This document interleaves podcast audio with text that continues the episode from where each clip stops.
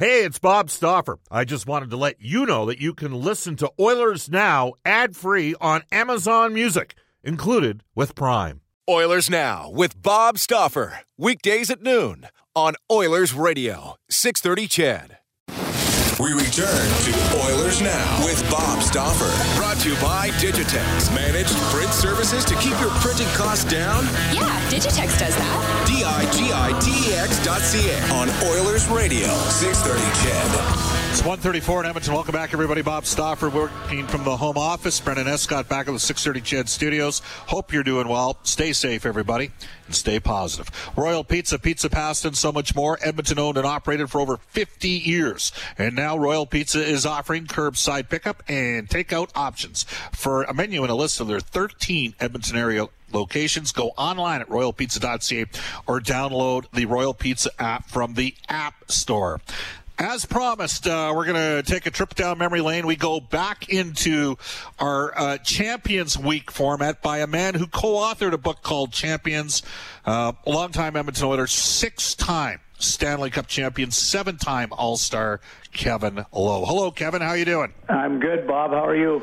Good. We just had Berkey on the show, and Okay. he's just texted me to say, please pass along a, a hello to uh, uh, Kevin uh, for me. I tried to get Burke uh, to uh, give us the inside scoop on the Hall of Fame stuff, and he went uh, very silent very quickly. So he shut me down. And I tried. I tried to pry that window open, but uh, anyhow, it's. Uh, I, I know for a while you and Brian had had a bit of a, a battle going, but obviously a number of years ago you guys patched things up, and uh, it's amazing how. Uh, uh, you know, time time at times can heal all wounds, can it, Kevin? Yeah, no question. Yep, yep. No, we're all we're back in the good books. Yeah. Hey, uh, on the day that you guys won, and this is the, between March 24th and March 31st, uh, or sorry, May uh, 24th and May 31st, four of the Oilers' five Stanley Cup championships uh, took place in terms of taking a trip down memory lane, and we'll get to some of those. But I put a tweet out on May 19th when you won the uh, first cup uh, against uh, the New York Islanders. And Sandy Nesbitt uh, tweeted me back, uh, who used to run Overtime Broiler and Tap Room, and said, "Stoff, I think the boys ended up at Jester's that night, and Mark Messier may have left at 10 o'clock in the morning, which is thoroughly impressive that a guy could run. Uh, uh, go, when you when you think back of it, do you, do you kind of chuckle a little bit in terms of uh, you know some of the some of the legendary experiences you had celebrating the Stanley Cup championship with the fans in town? There's still a lot of them firmly firmly ingrained. A lot of them have been erased uh, for obvious reasons. Yeah. Um, but uh, but certainly a guy like Sandy Nesbitt, uh, who's been a big, uh, well, been a friend and and uh, very active in the restaurant and bar scene in Edmonton for many a decades, would he would have one of the better recollections. Yeah. And uh, yeah, I do recall going to Jester's uh, place downtown, and uh, amongst other places. But the uh, yeah, it, you know, it was a different era. I think. I think uh, I know when Mark and I showed up uh, at the Bruin Inn in St. Albert one afternoon. Uh, there was, I think, just the barkeep there, and it took a couple hours before the place filled up. Uh, of course, nowadays you show up with the Stanley Cup, it'd be filling filled probably in five or ten minutes because of uh, Social social, media. media. But um, yeah, so we're we're able to have a lot of fun with the cup. Not that they don't nowadays, but it seems to be a little more scripted and uh, a little less uh, just you know things uh, rolling out naturally. On uh, on this date in 1985, Paul Coffey, the underrated Charlie Huddy, uh, each had a goal and two assists. Wayne scored twice. You guys uh, rallied from 3 1 down to beat Philly 5 3. And that was in game four of the series. Of course, you won in game five. Um, eight three to the final score, and that was uh, on May the thirtieth. So I guess that's on Saturday. Uh, you you won that first cup against the Islanders.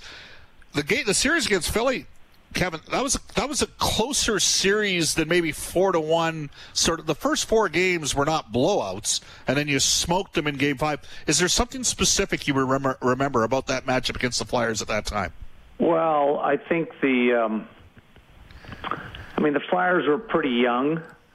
Sort of uh, had the, you know, not that anybody's just happy to be there, but uh, um, unlike the the two previous series against a seasoned Islanders team where we lost in '83 and then winning in '84. This this was our third Cup appearance.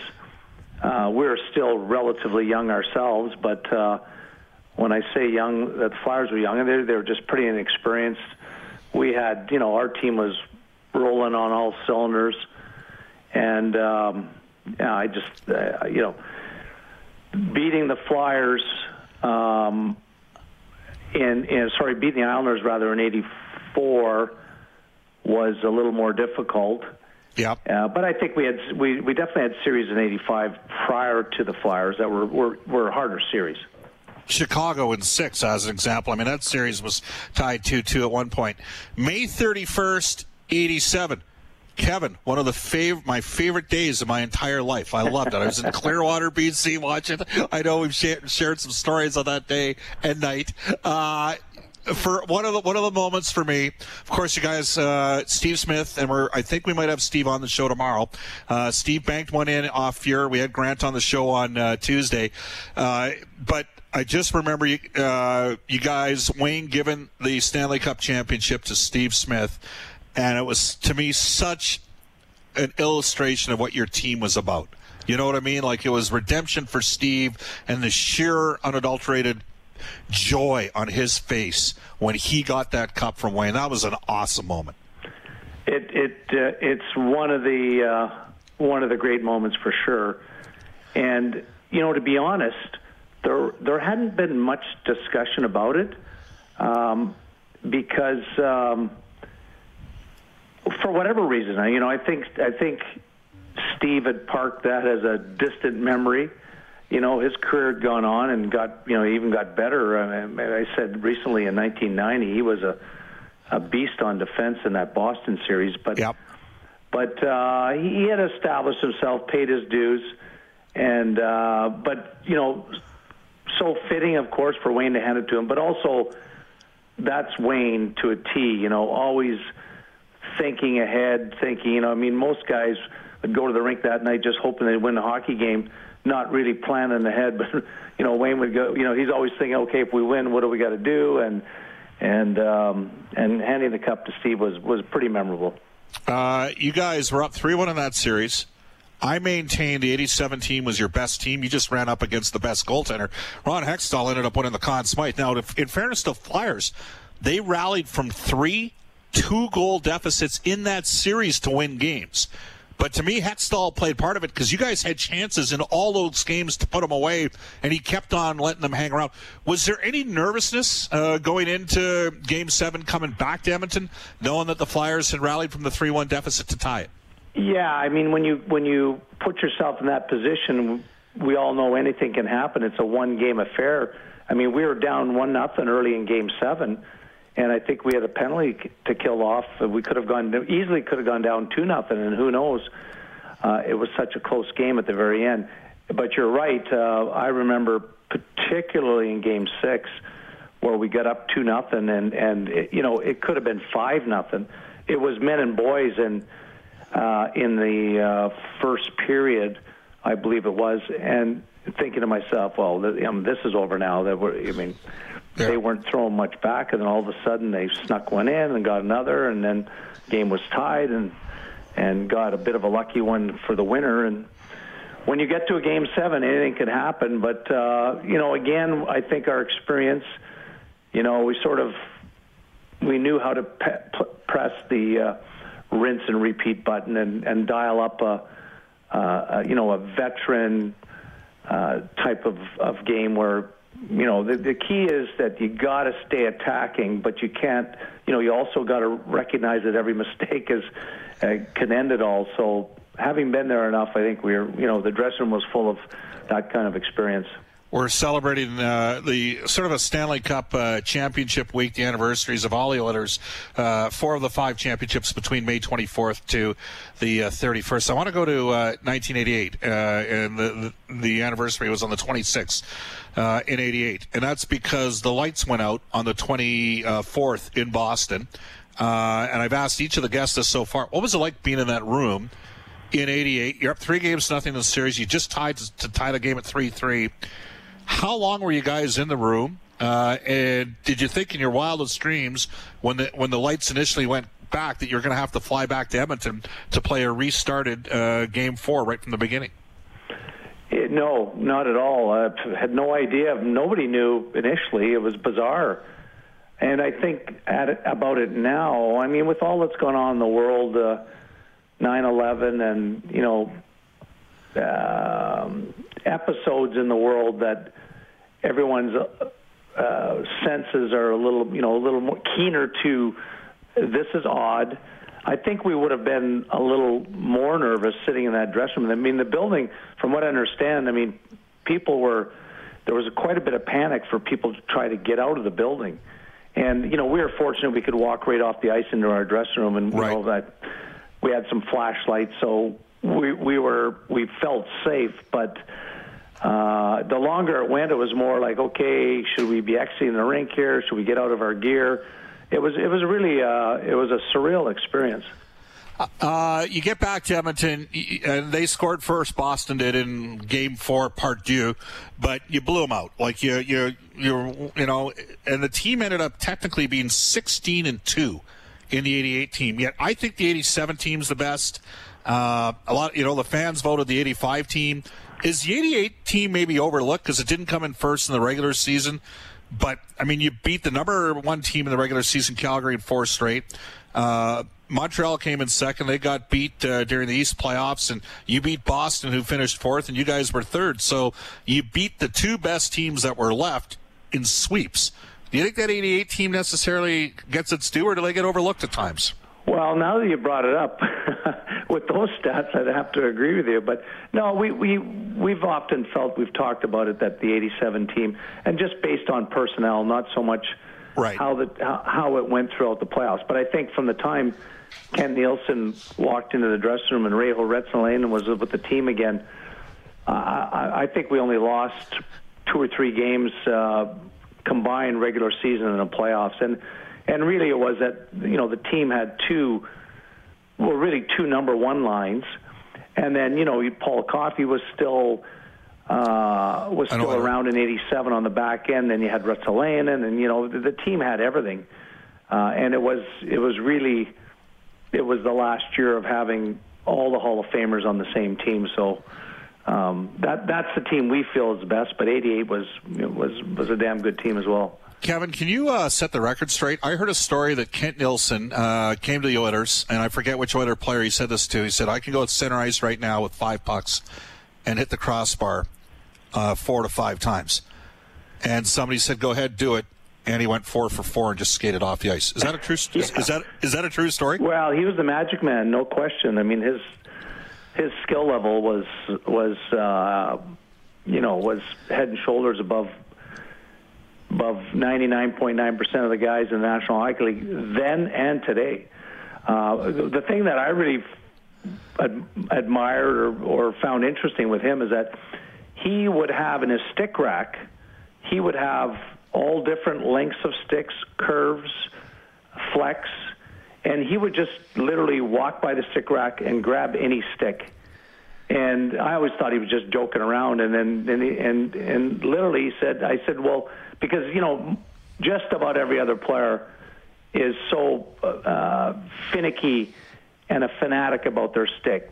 Same flex, same length, same curve. You know, they they maybe adjust a little bit throughout the season if things aren't going well, but so, uh, you know, in other words, they just don't want to change. Certainly not mid-season, and and he he would have a he could go out with a short stick with a big curve or a long stick with no curve, and he said it doesn't matter. My game doesn't change. So, uh, he, he was a talent. All right. Uh, 1990, and the anniversary of you guys winning the Cup in 1990 was on May 24th. Uh, you played five games against Boston. They scored eight goals combined in the five games. They did win game three at Edmonton. John Byce scored 10 seconds in. Uh, 2 1 victory. You never gave up more than two goals in any of the five games. Uh, you mentioned Steve Smith being a horse going up against Cam Neely. How you didn't have Wayne, and you guys all think the world of Wayne. But what did that mean for the rest of your group to win a Stanley Cup championship without having the greatest player in the history of the game? And did you win it differently? And all you need to do is look at the defensive numbers during that series. Yeah, we well, we still had a potent attack. You know, you still had Messier and Anderson and Kurri, and um, you know by then, um, and Craig Simpson, of course. Yeah. You know, lots of guys that could score, and then but then of course the the, the kid line. You know, they were all top draft picks and become they had be, started to become legitimate, um, solid NHLers. So you know, uh, until a team wins the, the the pieces of the team don't really get recognized. Uh, relative to winning without Wayne, it, it was never it was never discussed, uh, but no question in the backs of our minds, we're thinking, you know, as you get closer to winning, it's a well, this will really validate the group of guys that that stayed behind behind, and then also Mess had been such a great leader, you know, with Wayne, and then had become the leader of the team and the guy, the you know. So I think, and particularly the guys that have been with him for a lot of years, really, really relished the idea of of Mark hoisting the cup uh, because he deserved that recognition that that that Wayne uh, had received for all those years, and rightfully so. But Mark deserved, you know, an equal amount of of appreciation for what he did for the Oilers, for the city, for the organization and for his teammates. That uh, that that was kind of a defining moment for us as well. Of course, you would later win with Mark in New York. We're joined by Kevin Lowe. He co-authored the book Champions. Bit of a curveball just to close off with you, Kevin. At the 2006 trade deadline, uh, you guys had an availability at the old office, and you said to me after, "Stoff, look what happened with Calgary two years ago. You just have to get in." That was when you know the day you guys had acquired uh, Roloson and Spacek, I believe. Uh, I thought I think you got Tarns from a day earlier, uh, maybe Samsonov. I'm trying to might have been uh, Roloson and Samsonov. Anyhow, you said anything can happen. You can just get in. It was. Do you, look back at the 2006 run and, reflection?